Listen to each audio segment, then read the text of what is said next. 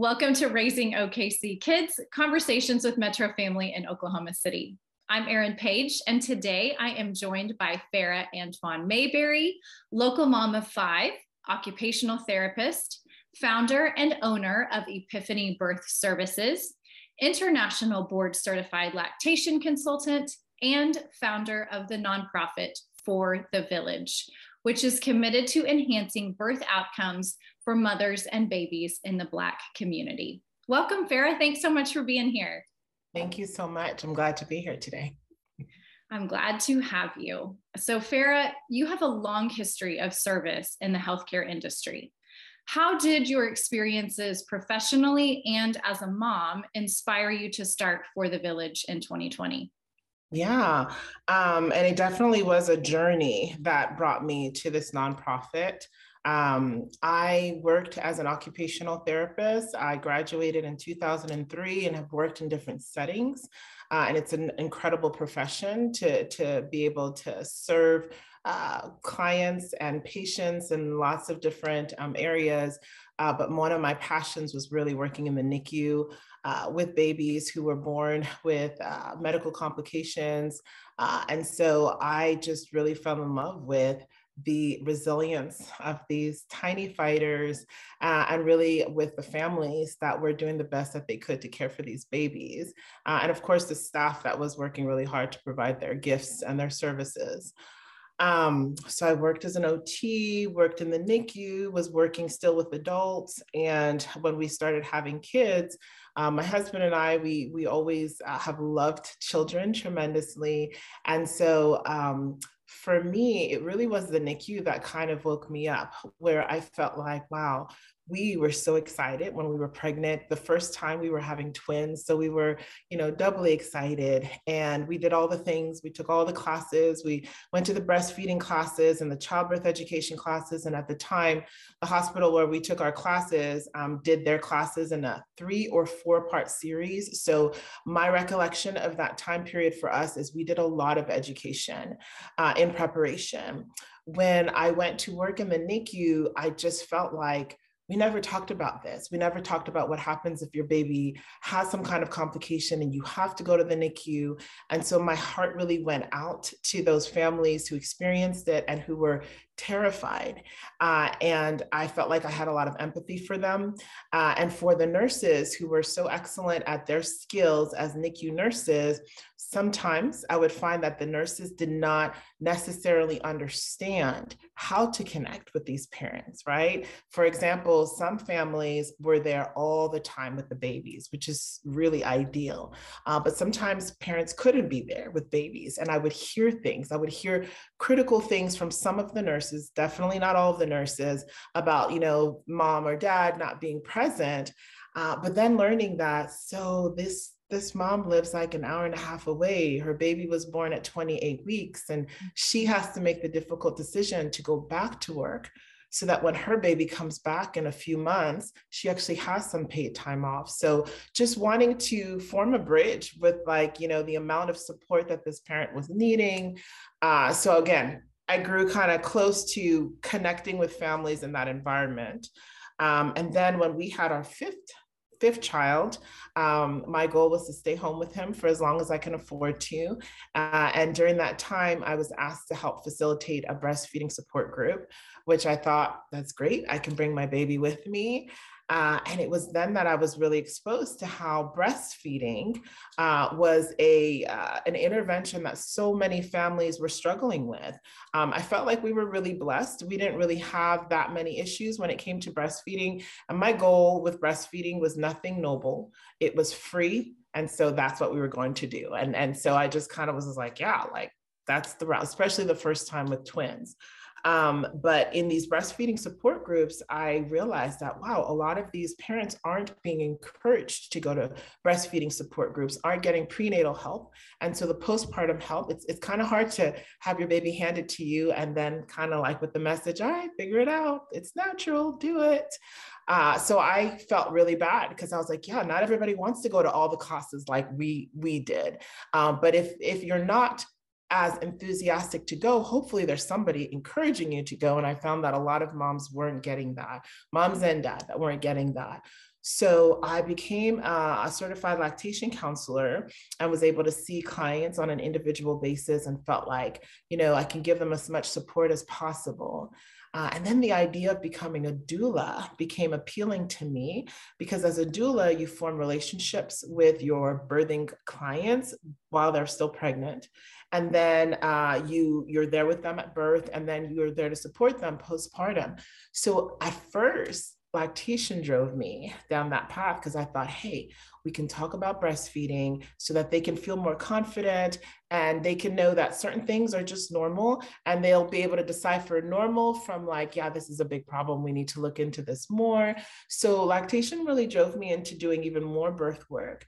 Um, but then what I found was, even in terms of childbirth education, there was so much, there is so much that our parents are lacking that, you know, uh, the, the hospital setting can be a really scary place in America with the way we do birth and the way we treat birth.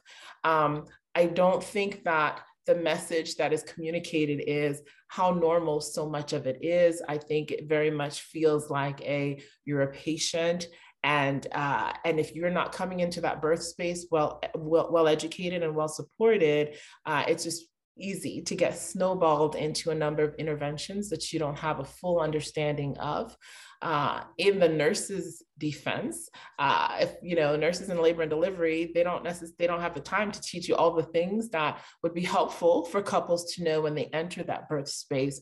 So i realized that man we really need to prioritize educating people prior to them? Like how can we possibly expect them to feel empowered in a birth space if we haven't encouraged them uh, to to be well educated about what to expect?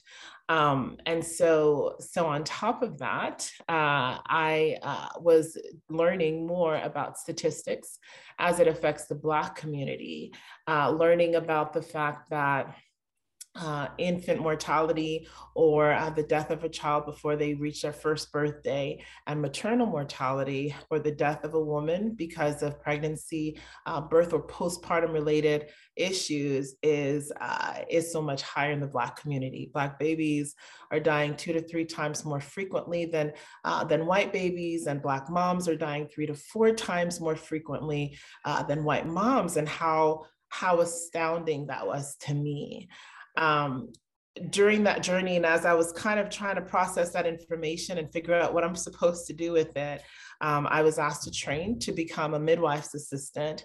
Uh, and so I did that. And so, you know, right now I work as a doula and as a midwife's assistant. Uh, and the midwife's assistant part, um, so I, I, I, assist four different midwives uh, who are helping moms who are having babies out, out of the hospital. So I get to see what birth looks like in different environments when you have a very medical environment where sometimes that's necessary uh, and then and when you have an environment like person's home or birthing center it gives me an even greater appreciation of what normal looks like and how to help a couple feel confident about what that that birthing person's body can actually do um, and all of that together helped me to uh, to sort of recognize what my goal was and what I was supposed to do uh, with forming this nonprofit. Um, this nonprofit uh, called For the Village, where we are developing birth workers to serve the Black community. We're really developing Black birth workers to serve the Black community based on research that tells us that that works. Research that tells us that when a provider, a Black provider is serving a Black uh, family or Black baby, especially, that that baby is more likely to thrive and survive. Uh, and then uh, research that tells us that interventions like lactation, childbirth education and doula uh, services helps to improve outcomes when it comes to birthing persons. Um, so we're incorporating all of that uh, into our algorithm and um, trying to make a difference uh, here in Oklahoma. I love that you've talked us through your journey because I think so often it's um, it's hard it's hard for us to be patient um, to find maybe what our purpose is in life especially as we're starting out this new year.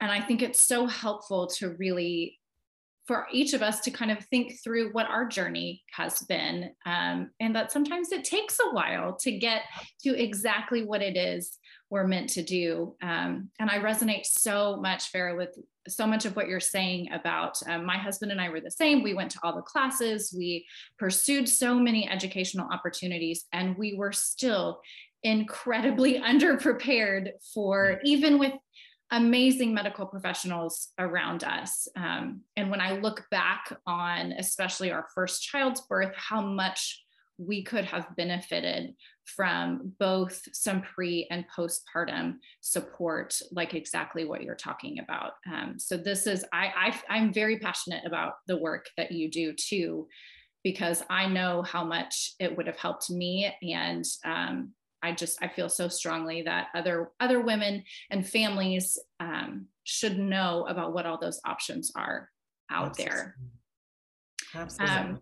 I want to reiterate some of the statistics that you mentioned because I feel like it's really important for us to hear those more than once. Statistics and research tell us unequivocally that Black moms and babies are more likely to die than white moms and babies. And like you mentioned, in the US, a Black baby is two to three times more likely to die before reaching their first birthday. And a Black woman is three to four times more likely to die due to pregnancy or labor complications. Will you help us understand how systemic racism continues to impact our healthcare industry today? Yeah. Um, you know, when you're looking at those types of statistics, it's smart to look at well, what are the, these diagnoses, the, these diagnoses that are causing uh, these outcomes? And we see things like with babies, uh, prematurity, or with moms, hypertension, uh, and and of course, a lot of people like to stick to that and think about well, what does race have to do with all of that? Um, research shows us that uh, there are stereotypes that exist uh, that when a Black patient, for example, is asking for pain medicine, uh, not to be as quick to provide that pain medicine because because they're more likely to be a drug seeker.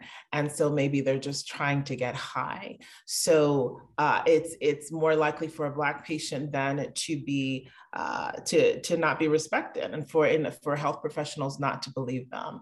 Um, so those are some of the stereotypes to to kind of think about as examples when you're trying to truly understand how uh, racial bias plays a part in these statistics because it really doesn't make that much sense, right? For individuals who are thinking, okay, well, Black babies are more likely to die, white moms are more likely to die, somebody has to have the, you know, the higher death rate. Like some the numbers have to be different among different races. It's not going to be exactly the same.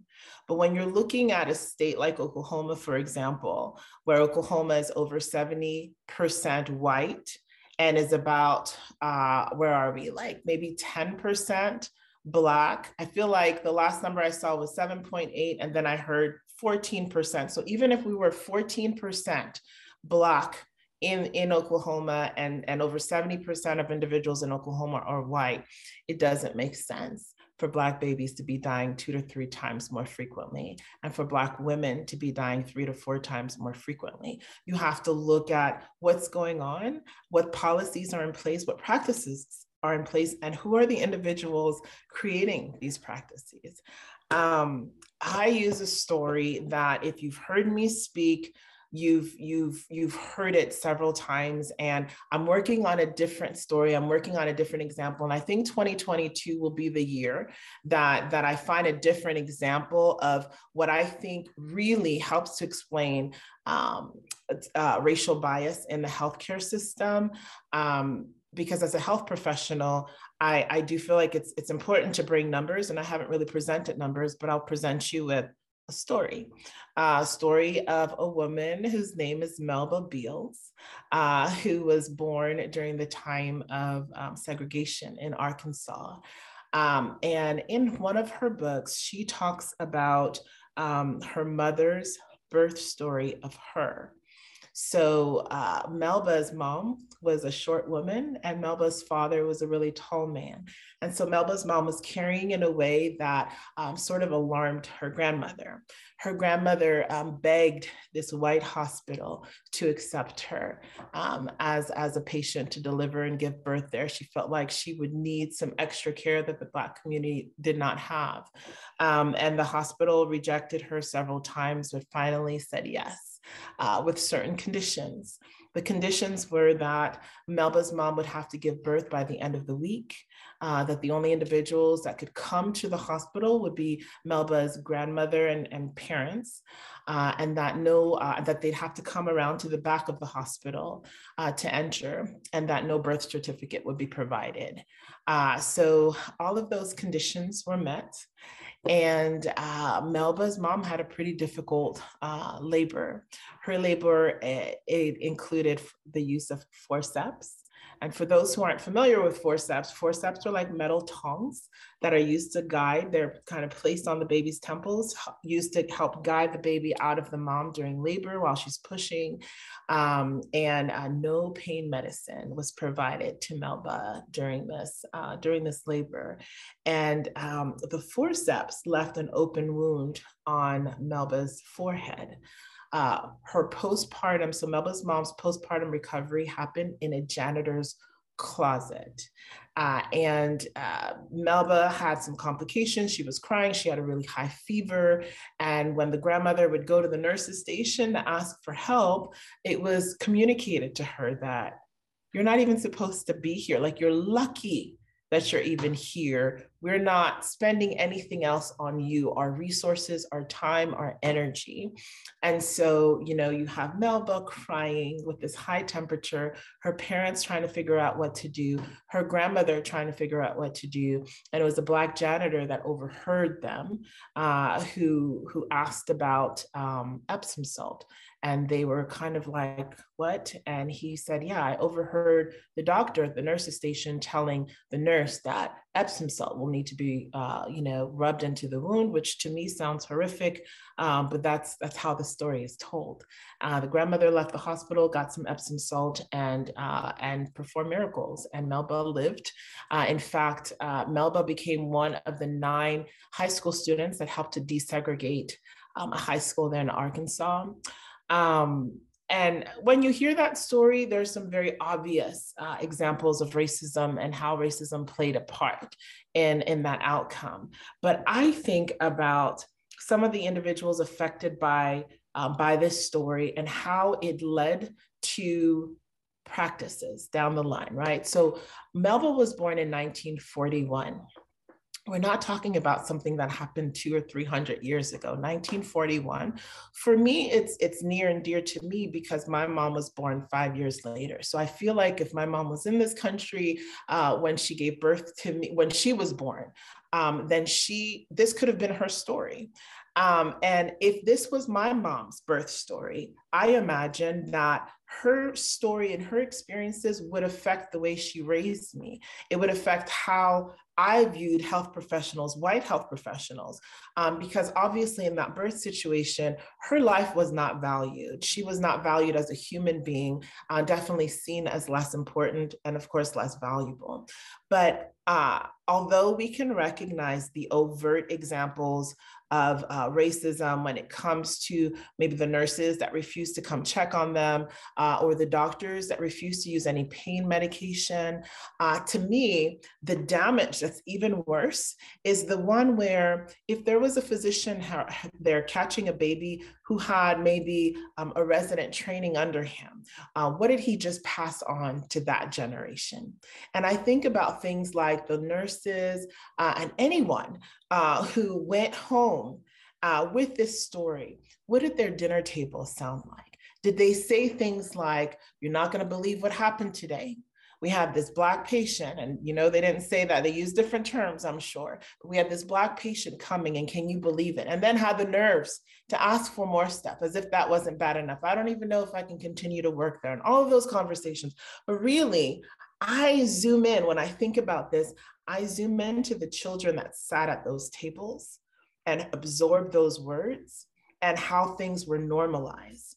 And when we're talking about bias, that's where you start. you talk about how certain ideas were normalized because those children who sat at those tables, they are now judges and bus drivers and store owners and stay-at-home parents and they they they exist in the world with a certain way of thinking. And uh, and and so when you when you're talking about how bias plays a part uh, for me as a birth worker, I think about my white clients and my Black clients and about the things that come back to me. I think about the fact that when I have a Black mom who is laboring and I leave the hospital, I know that she's more likely to be offered formula even if the problem or any kind of hiccup that she has is something uh, that is uh, that that can be addressed uh, and that's totally what ends up happening to the point where now i just let them know. I just let my clients know so listen just be prepared. If there are any issues um, you already have this. You know you, we, we've talked about breastfeeding. You've been educated on this. You have postpartum support. And I, I feel like with the examples that I just described, it's almost more dangerous because it's more it's it's more difficult to detect. Like we all have biases. I have biases, but we're talking about biases that are causing you know lives to not make it. We're talking about we're talking about biases that are killing babies and women, uh, and so we have to be willing to look at the whole picture. We have to be willing to recognize that there are some ideas that were seeds were planted a really long time ago, and and it influences the, decisions we make as teachers and as store owners and as Uber drivers and as nurses and as doctors. And we have to be willing to pause and, and admit to some of that. Not that we are overtly and intentionally and maliciously trying to hurt people, but that, okay, well, uh, you know, you have to be willing to do some self reflection to have an appreciation for, like, okay, when this group of people come in, am I more likely to go the extra mile? Do I already have in my mind the fact that, well, you know, they're probably dot, dot, dot. We know that Black women who give birth, they're more likely to have their babies drug tested without their permission uh, and without their without their uh, without their knowledge because of course the assumption is that well we know that statistically speaking she's black so she's more likely to have you know drugs in her system. So you almost justify it in your head. Um, but uh, but of course there's that's all the way wrong. Uh, so yeah that's kind of a, a long response that really just uses a story to paint a picture. And my hope is that when people hear that story, they figure out like where they fit. You know, were you somebody that was sitting at a table like that? Were you somebody that, you know, was at a hospital observing something like that? Did you say something? Uh, did you drink the Kool Aid and believe the things that were being said? Uh, and that, I believe, is why we are where we are to a big degree. I'm really glad that you shared that story, Farah, because it is so powerful. Um, it's really easy for us to think back and say, well, Melba's story would not happen that way today.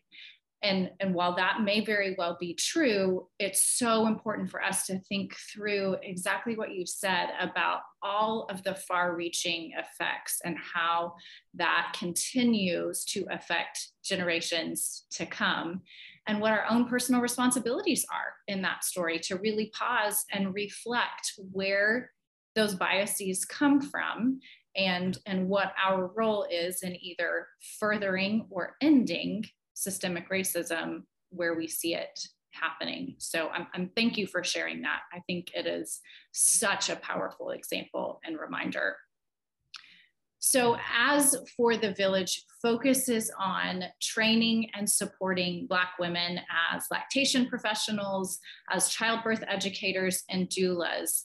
How do you hope and how do you already see how the organization is making a difference for Black families in our community?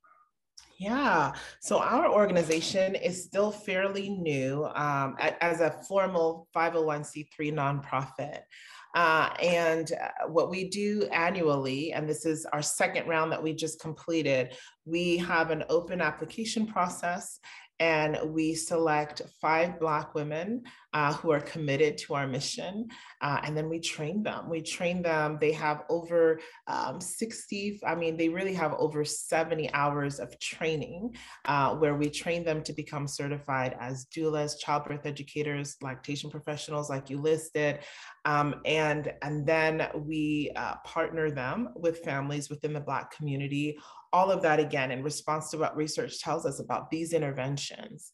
Um, and then our birth workers, they are part of a cohort. So they stay with us in that role as a birth worker for three years. Um, and my my vision with them being with us for three years is so that it's not just yeah we're a, we're a nonprofit that trains black people and connects them to other black people and who's the next round of people. We want to really pour into them. We want to hear back from them. We want them to connect with each other as birth workers. Uh, so we have regular um, check-ins with them.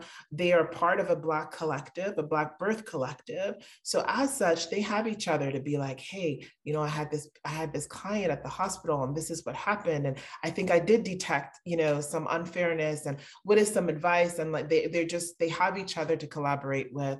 Um, so it's a really beautiful thing to have seen. And we've just interviewed our second round um, of, of, applicants and we're in the process of finalizing uh, who our next cohort will be.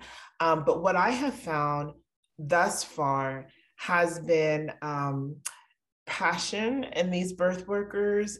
Uh, birth work is very emotional work, and there are lots of uh, very interesting, but usually very personal reasons why a person wants to pursue becoming a doula uh, or even a lactation professional, uh, a lot of times it's because they had an incredible birth and they want to make sure that they help other moms experience that too. Or maybe they had a very traumatic birth and they want to make sure that nobody uh, experiences that as much as they can control that. So there are different avenues that, that these women um, go to uh, to get to us. And so far, what I'm finding that I'm really really loving is the connections that the birth workers are forming with each other. Uh, we've had one birth worker who's pregnant, and uh, another one of the birth workers is, is you know, going to be a doula, her doula. And we have another birth worker who's getting married, and like everybody's going to the wedding. It's just there. There's been there's this closeness that exists. Uh, or if one birth worker has a birth, she knows she can call on the other birth workers for advice uh, that's a really beautiful thing. Uh, I feel like it's a really beautiful foundation that the birth workers have with each other as they exit and they start serving the community, um, as opposed to, again, just kind of training people and sending them off and not having a way for the birth workers to, to have a relationship with each other. So that's where we are right now uh, with that. And, and I'm very excited to see how that's growing. What is the process like for you personally to watch these women that you train and lead really succeed to form those communities? And then how can we as the community, individuals or businesses help support for the village? Yeah. For me, it's very humbling. Um, some of these birth workers, um, they may come with less experience than, than I have as a birth worker but I see them, I some of them I've told them like I could see you getting to the point where I'm calling you for advice. Like that's just, you know, that's that's just how I see how you carry yourself and how you do the work. Or when we have certain events, um, our, our, birth workers are part of, um, of at least one of our committees. And so they'll show up. If you see an event that we're hosting or that we're participating in, you'll probably see at least one of our birth workers um, setting up the tables and speaking to other individuals about the work that we do. So for me, it's humbling and it's, uh, it's it's kind of emotional because you're seeing this vision that you had in your head and that you've shared with so many people and you kind of you know you did you did the work to create this and you're starting to see how it's affecting people and how those people are affecting other people. Uh, for individuals who want to connect with us um, i encourage them to uh, they can go on our website on uh, www.forthevillage.com inc um, .org. Uh, so I N and C for Inc. for Incorporated dot .org, and you can um, you can make donations there. Um, our birth workers do not pay for their training. So all of the funds, um, we expect a lot from them in terms of time with training. Um, they're not compensated for their training time, but they are compensated for the times that they are serving the clients that we partner them with.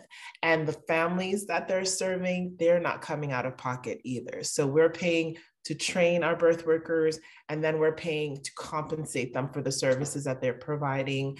Um, and uh, and so we encourage individuals if businesses want to help sponsor a family, we'd love for you to to, to partner with us. If businesses want to help sponsor the, the, the cost of training um, a birth worker, which is about $1,500, we encourage you to connect with us as well. Uh, and we do want to form relationships with the community. We want to be able to say that we got support from hospitals, grocery stores, dental offices, after school programs for the village. You know, although we're training Black women to serve Black women, um, we're also a village existing within other villages, and we want the opportunity to have different businesses support us um, because the work that we do affects them too, and some whether whether it's directly or indirectly. So, um, so we welcome businesses partnering with us uh, to support us your work to create a healthier community to improve healthcare outcomes for Black moms and babies absolutely impacts all of us. And I think that's a really important thing to note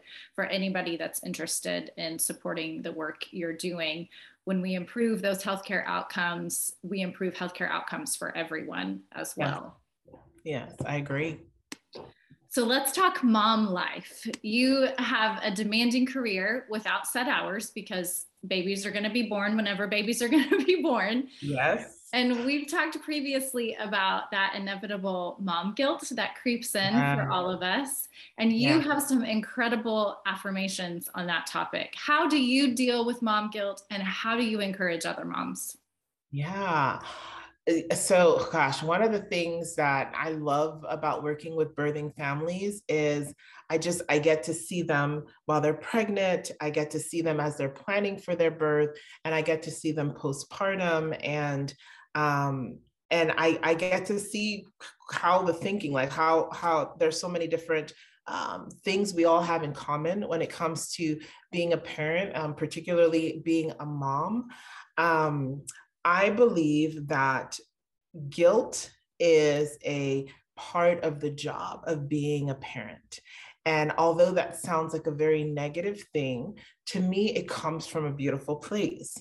I believe that parents are designed and they're just wired to be on this uh, non ending quest to, to find the right decision when it comes to raising their child. So, do we choose purple walls or green walls? Do we choose this daycare or that one? Do I go back to work or do I stay home with them? Do we get them this car seat or that one? I feel like we spend our time and our lives sort of caring about every decision that we make. And sometimes we feel guilty whether we chose option A or option B.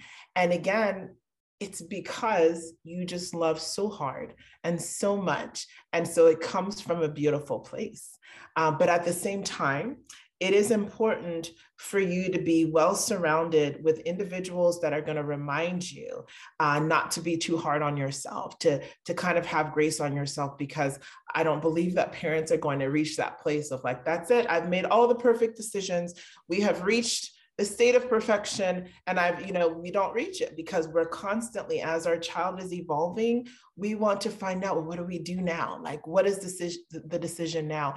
And as an observer of this uh, working with so many pregnant persons it's a beautiful thing to observe. Uh, when a mom talks about her baby who is sick one of the things that kind of tickles me or reminds me i guess of just how much she loves that baby. And she will give you details like, okay, well, he woke up at seven o'clock and his temperature was 101.3. Oh no, it was 101.4. And then at six, and I'm thinking, like, who else memorizes details about your life, right? Only a parent.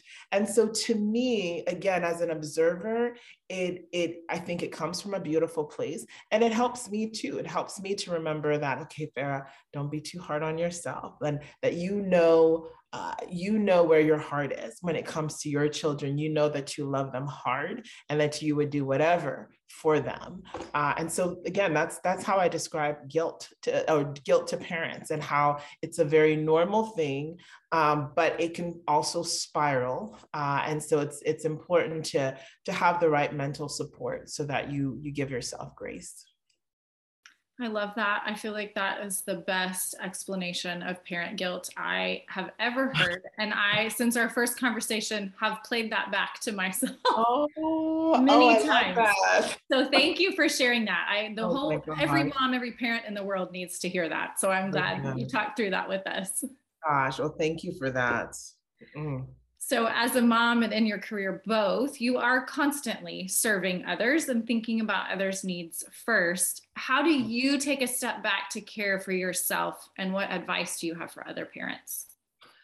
Yeah, um, gosh, I just I feel very fortunate to have been able to to grow my business and to start a nonprofit. And my children very much know uh, what it is that I do and what I'm about. And I just adore that. I, I love that they bring up things to me that have to do with what I with what uh, I do because it it makes me feel like they get me, they understand me.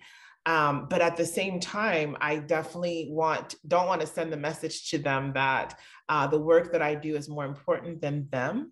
Uh, so I set boundaries and I've learned to set boundaries so that I feel good about uh, about the time that is allotted to uh, to my clients, but then also the time that's allotted to my kids, especially since I work on call and our household recognizes that I can, you know, I can be gone at, you know, like in an hour and 30 minutes type of thing, and to see how they have um, to see how they have shifted and you know sometimes they'll be like oh mom are you on call today? And because you know i want to go to dot dot dot and all. So i feel like that has become more normal for them uh, and and whereas uh, honestly when i was a, a fresh uh, doula um, i did have a lot of guilt about like I'm going to be gone. Like I'm just leaving and I could be gone for five hours or I can be gone for like 22 hours. Like, you know, what am I communicating to my kids that, you know, that they're not as important and all of that. So I did struggle with that at first.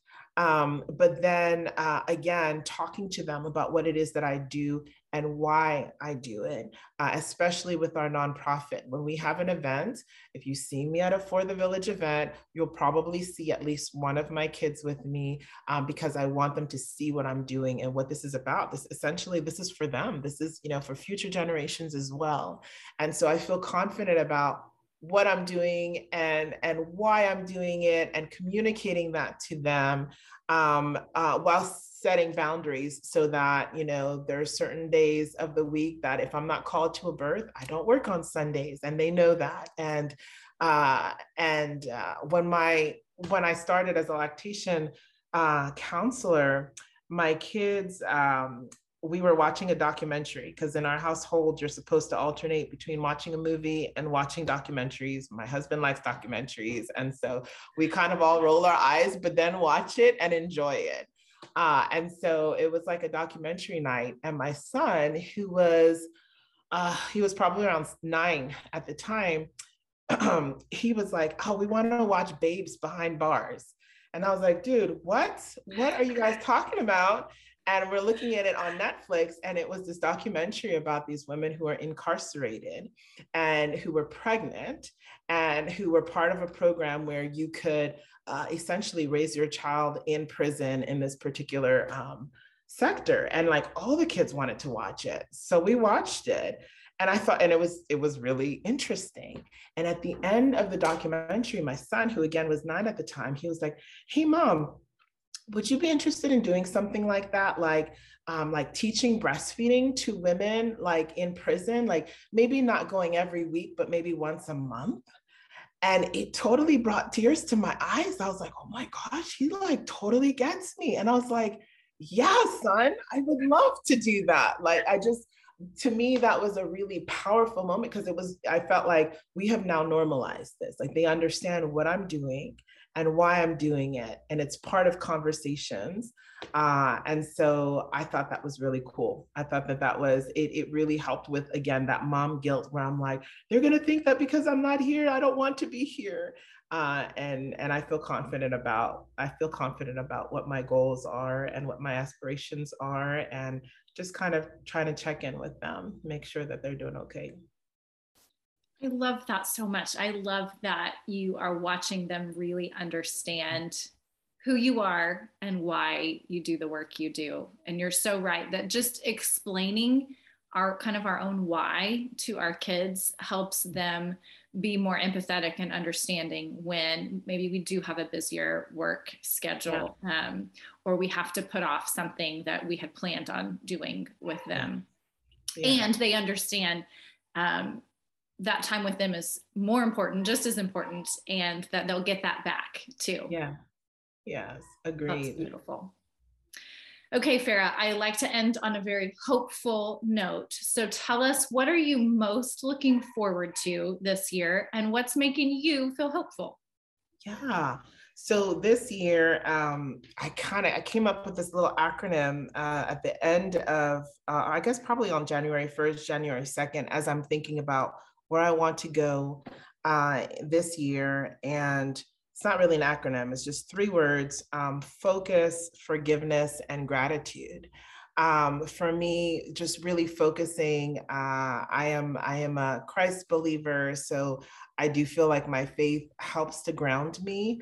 Uh, and when you have your own business, uh, it is very uh, it's very empowering but it's also you also have to have some great mentors because you're everything like your customer service you're like uh, marketing, you are social media, you are all the things. And you want to stay focused on like, well, what is my goal right now? Um, if somebody is unhappy, you know, is that going to make me feel self-conscious or is this a learning opportunity for me?